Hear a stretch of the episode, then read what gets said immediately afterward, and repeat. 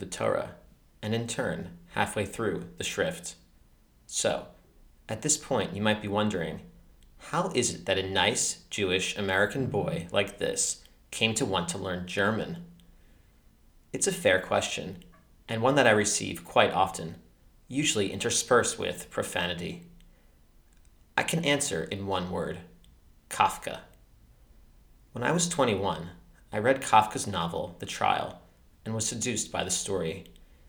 This experience would transform into a lifelong pursuit of the great Jewish writer from Prague. At this point, at age 21, I did not speak a word of German. I recall the moment of transformation quite well. I was sitting in a seminar on European literary modernism. I was living in France at the time, doing a study abroad semester in Aix-en-Provence. The professor, Lee Smith, was teaching us the trial, and I remember a moment which would set my life on a new course. He said that the title of the book in German was, of course, not The Trial, but rather Der Prozess. Der Prozess.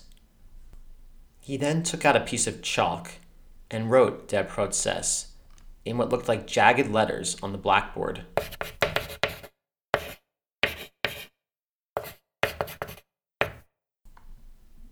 I stared at this word in wonder and even horror. I immediately recognized the connection with this word, Prozess, and the English word, process. As Professor Smith pointed out, the word Prozess has a different taste, a different character, a different geschmack than trial. There is something romantic and glorified about the word trial, whereas Prozess sounds rudimentary, routine, automatized, preordained.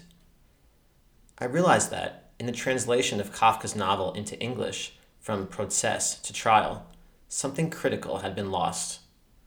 Moreover, there was also something about the word Prozess itself. Maybe it had something to do with the innocent letter C being replaced by the wild and jagged letter Z. I can't say exactly why, but compared to the English word process, Prozess seemed more stern, more haunting, more estranging, for lack of a better word, more German. To this point in my life, I had absolutely no desire to learn German or to even visit Germany. But after this moment, something new began to ferment within me. A curiosity had been piqued. I began to read more and more Kafka. I decided that I wanted to read him in his own language, in German. And so, about a year and a half later, I clicked play on one of those Teach Yourself German audio courses. At the time, I felt confident that I was on my way to grasping the true Kafka, to understanding what he really meant, to unlocking the mysteries of his literature which could never be found out in English translation. Now, well over a decade later, I can finally read Kafka in German, although not without a cup of coffee and a dictionary by my side. And, ironically, I can tell you that I probably understand Kafka less now than I did when I first read him as a mere college kid.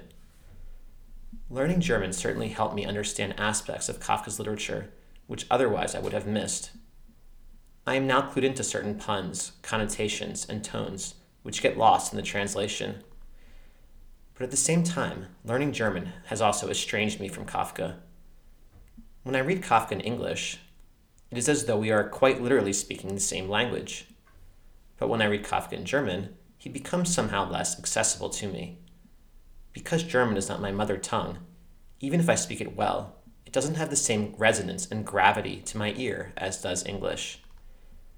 Now, perhaps this barrier can and will be dissolved as my German approaches the level of a native speaker. So help me God. But it was not just the breaking of the language barrier which ironically brought me further away from my goal.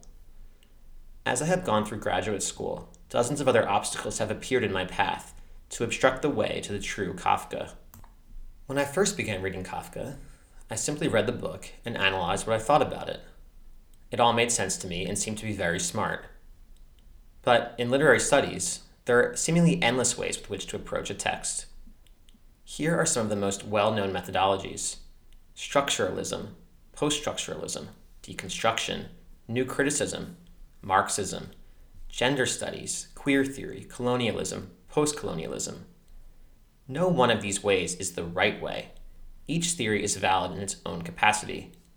And then, within each of these categories, there are subcategories and subtheories. Kafka has been studied from all of these lenses.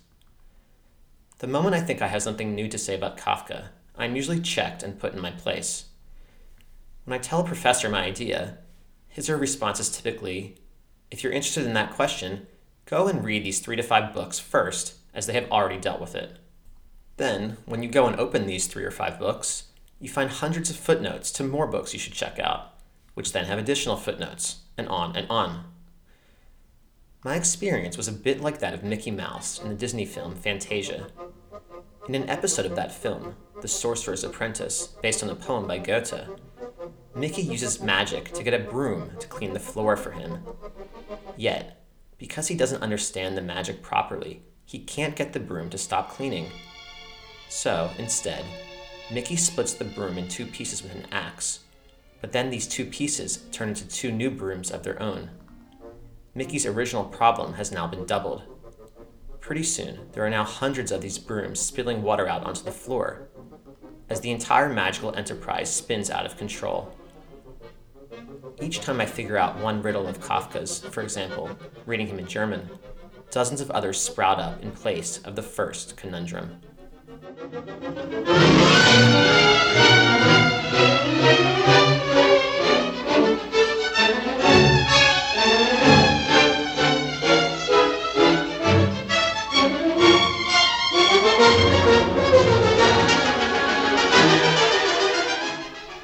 You are listening to The Schrift, Episode 23, Vayikra.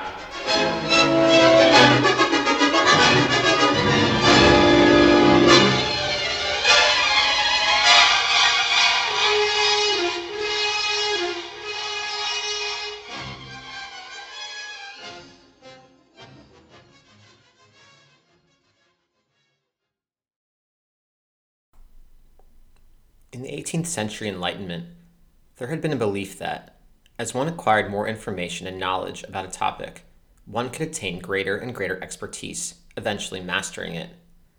One needed simply to apply reason to empirical knowledge, and the great questions of life could be solved questions about morality, government, religion, economics, and so forth. The American Constitution, perhaps the most ambitious document ever composed, was written under this framework.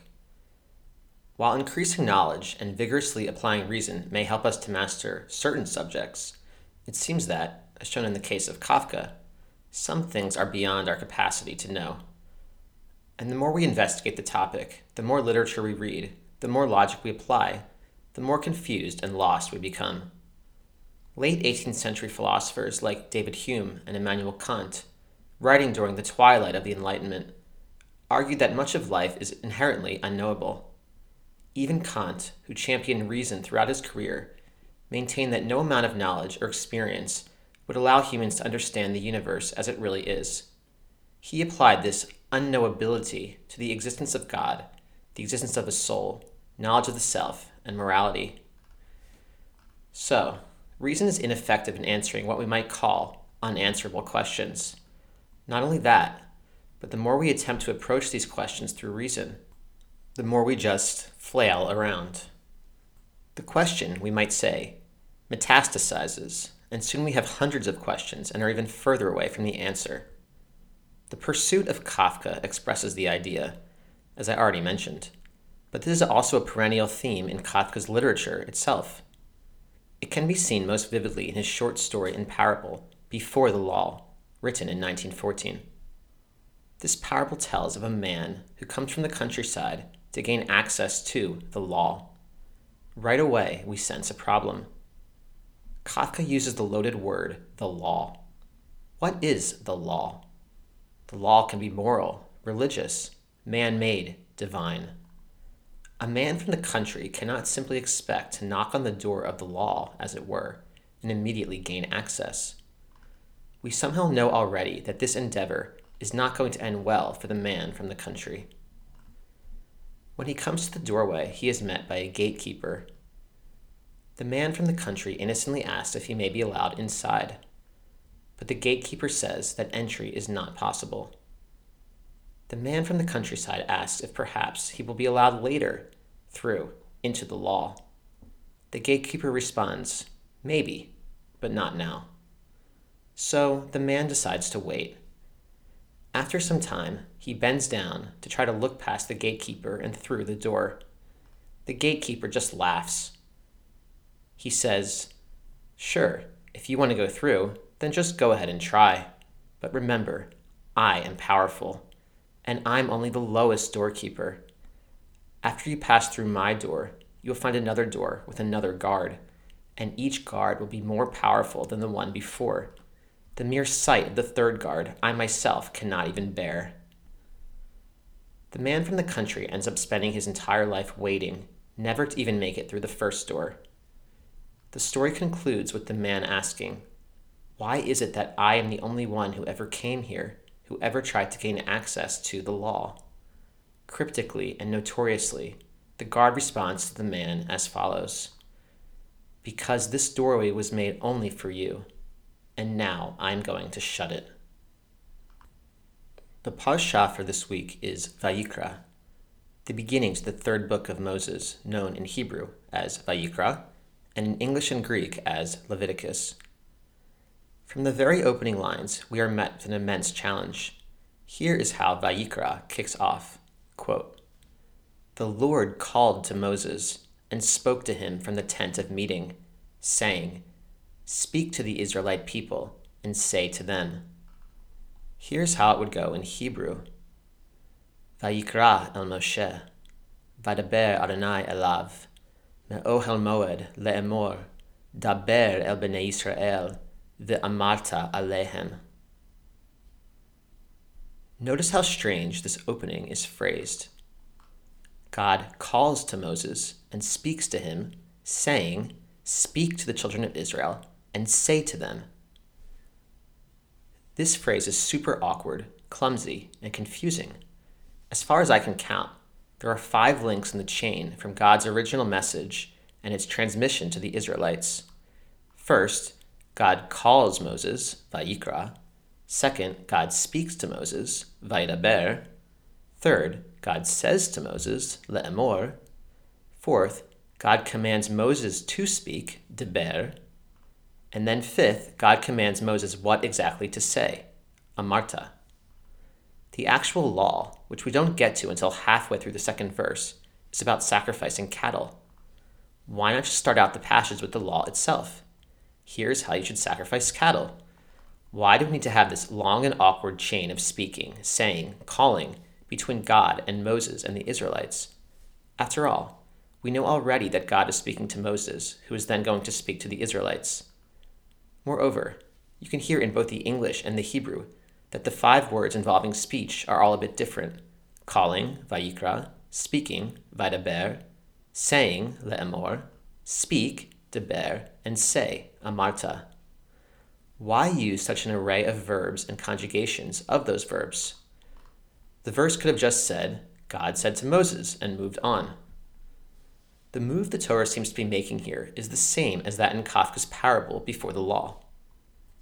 As I discussed in episode 21 on Albert Einstein and the sun, understanding God is not as straightforward as knocking on the door and expecting to be immediately let inside. In many ways, God is beyond human comprehension, at least when we try to access Him through reason and logic alone. If we try to go through one door and to answer just one small question about God, we will suddenly find another door with an even more formidable doorkeeper. The Torah, then, is being very playful in this opening to Vayikra. In this long chain of saying and speaking and calling, the Torah is indicating that a kind of labyrinth awaits the Israelites in their attempt to understand God's true message. What the Israelites finally get has already gone through five filters, five whispers down the lane, if you will. The mere existence of the Talmud bears this out. The Talmud is a kind of commentary on the Torah. If you go to a rabbi's house, say, and look at his books, you will notice that the Torah takes up only a sliver of one shelf. Meanwhile, the books of the Talmud require perhaps two or three entire bookcases all to their own. The ink which has been spilled trying to interpret the real meaning of the Torah is more than a hundredfold than the Torah itself. This is how things turn out when you try to go through the first door to the law or when you begin studying German to get closer to the real Kafka. Yet, there may be something even deeper going on here. Let's take a step back for a moment and think about the man from the country and the opening lines to Vayikra. We read these passages and think that it is only the man from the country and the Israelites who must go through this labyrinth. But actually, the labyrinth is even more layered than we thought, because we, as readers, are also involved. Not only must the man from the countryside pass through all of these gatekeepers to get to the law, we, as the readers, must go through our own doorways in order to understand the story and to then understand the law in the story. The same dynamic occurs in Vayikra. For God's message to reach the Israelites directly from the mouth of Moshe, five verbs are required.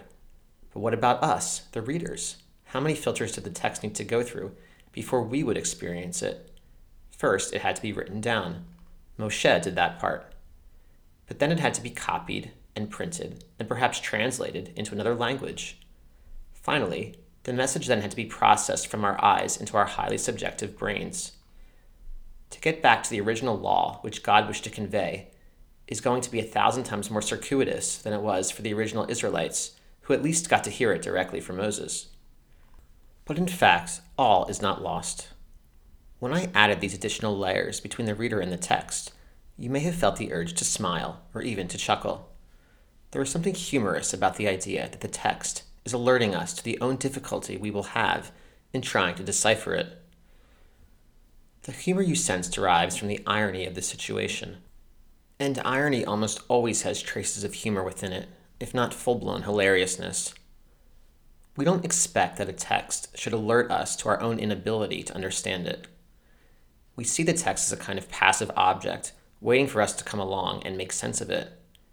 Yet now the text is speaking directly to us, and in turn, speaking to itself and its own existence. There's a specific literary term known for this type of irony, and that is romantic irony. Romantic irony.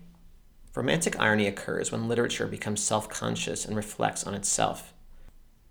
In dragging the reader into the transmission process, the work is ironizing itself in its inability to transmit objective meaning. In both Before the Law and the opening to Vayikra, the text is becoming conscious of itself. By calling out the reader as another gateway and another filter to obstruct the true meaning, the text is, in a way, further doubting itself. It is calling attention to the limits of the written word, to the limits of literature. Here, it might seem as literature has just collapsed in on itself, has reached its nadir. But, in fact, help is coming just around the corner. Who is coming to rescue us? Friedrich Schlegel is coming, the greatest theorist of German Romantic irony, who I discussed in episode 0 on the death of Moses.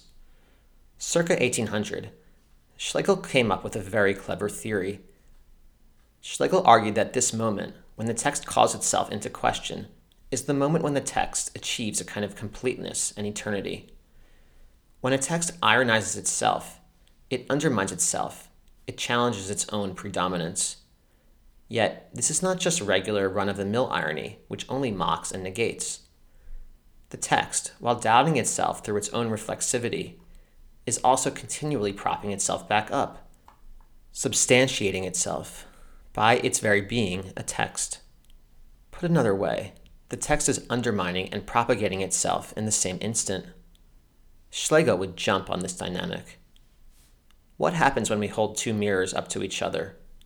They reflect each other back, and quite literally extend this reflection infinite times into infinity. The same occurs when a text holds a mirror up to itself. It creates a kind of endless ping ponging of reflection within itself, allowing it to become transcendental.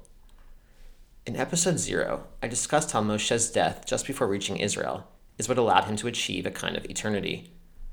His non arrival situates him in a kind of fragmentary state for us, he will always be on the way to Israel, and this on the way places Moshe in a state of becoming rather than arriving. The story of Moshe is like a fragment in that it is always rebeginning itself and thereby in a permanent state of motion. Schlegel captured this dynamic when he wrote that, quote, a fragment must be complete in itself, like a hedgehog, unquote. Hedgehogs are always expanding and contracting, just like the fragment, which is always interrupting itself and completing itself at the same point. When a text reflects on its own limits to convey meaning, the hedgehog of infinity reappears.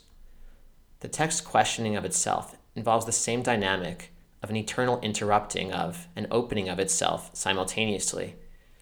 This ping ponging of reflection, known as romantic irony, somehow frees the text from its chains and transforms an emptiness into a kind of omniscience. Schlegel captures this idea in his famous fragment number 116.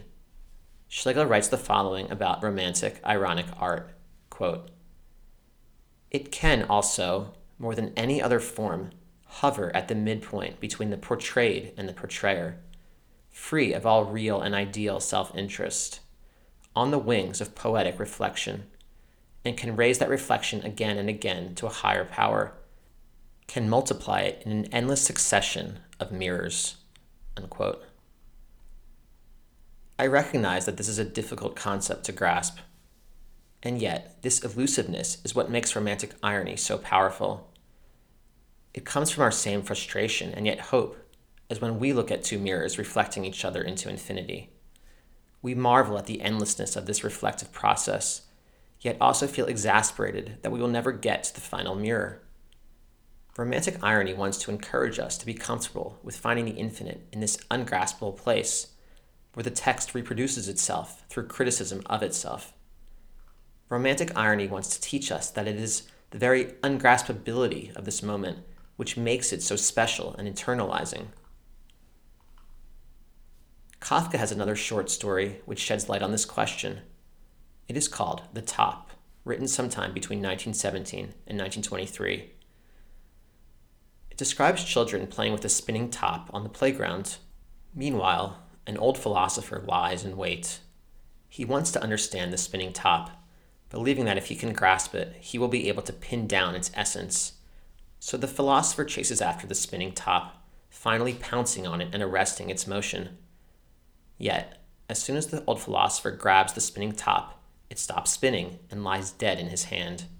The text reads When he held the silly piece of wood in his hand, he felt nauseated. The old philosopher then throws the top back to the ground, and the children pick it up and begin playing with it and spinning it around again. The children in Kafka's story approach the top the same way we ought to approach romantic irony in the beginning to Vayikra.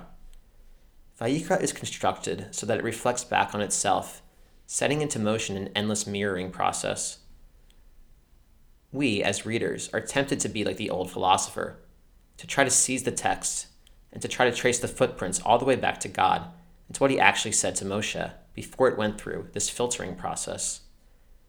Yet, we may be better to approach the text like children rather than philosophers, just marveling at its eternal spinning, and seeing in this upward spiraling the universe's secrets, which so eluded the old philosopher and the man from the countryside.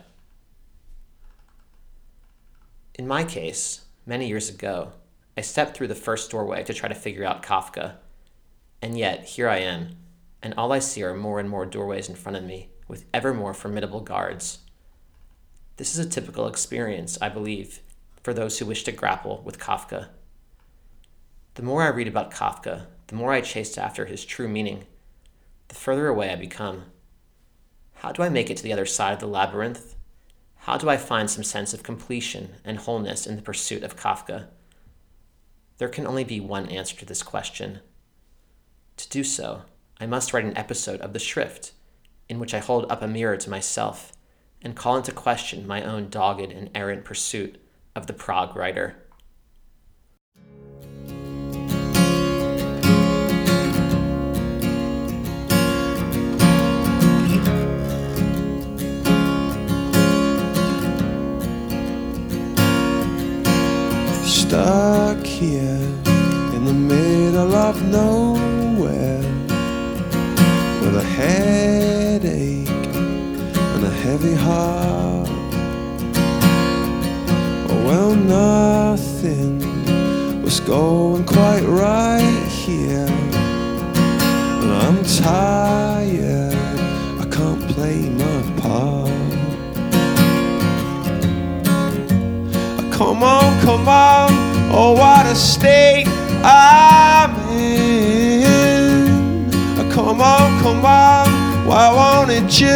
In?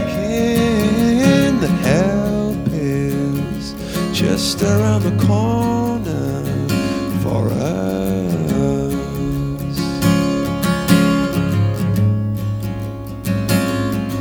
Oh, my head just won't stop aching. And I'm sat here licking my I'm shattered, but it really doesn't matter. Cause my rescue is gonna be here soon. Ah, come on, come on, oh what a state I'm in. Ah, come on, come on, why won't it just sink just around the corner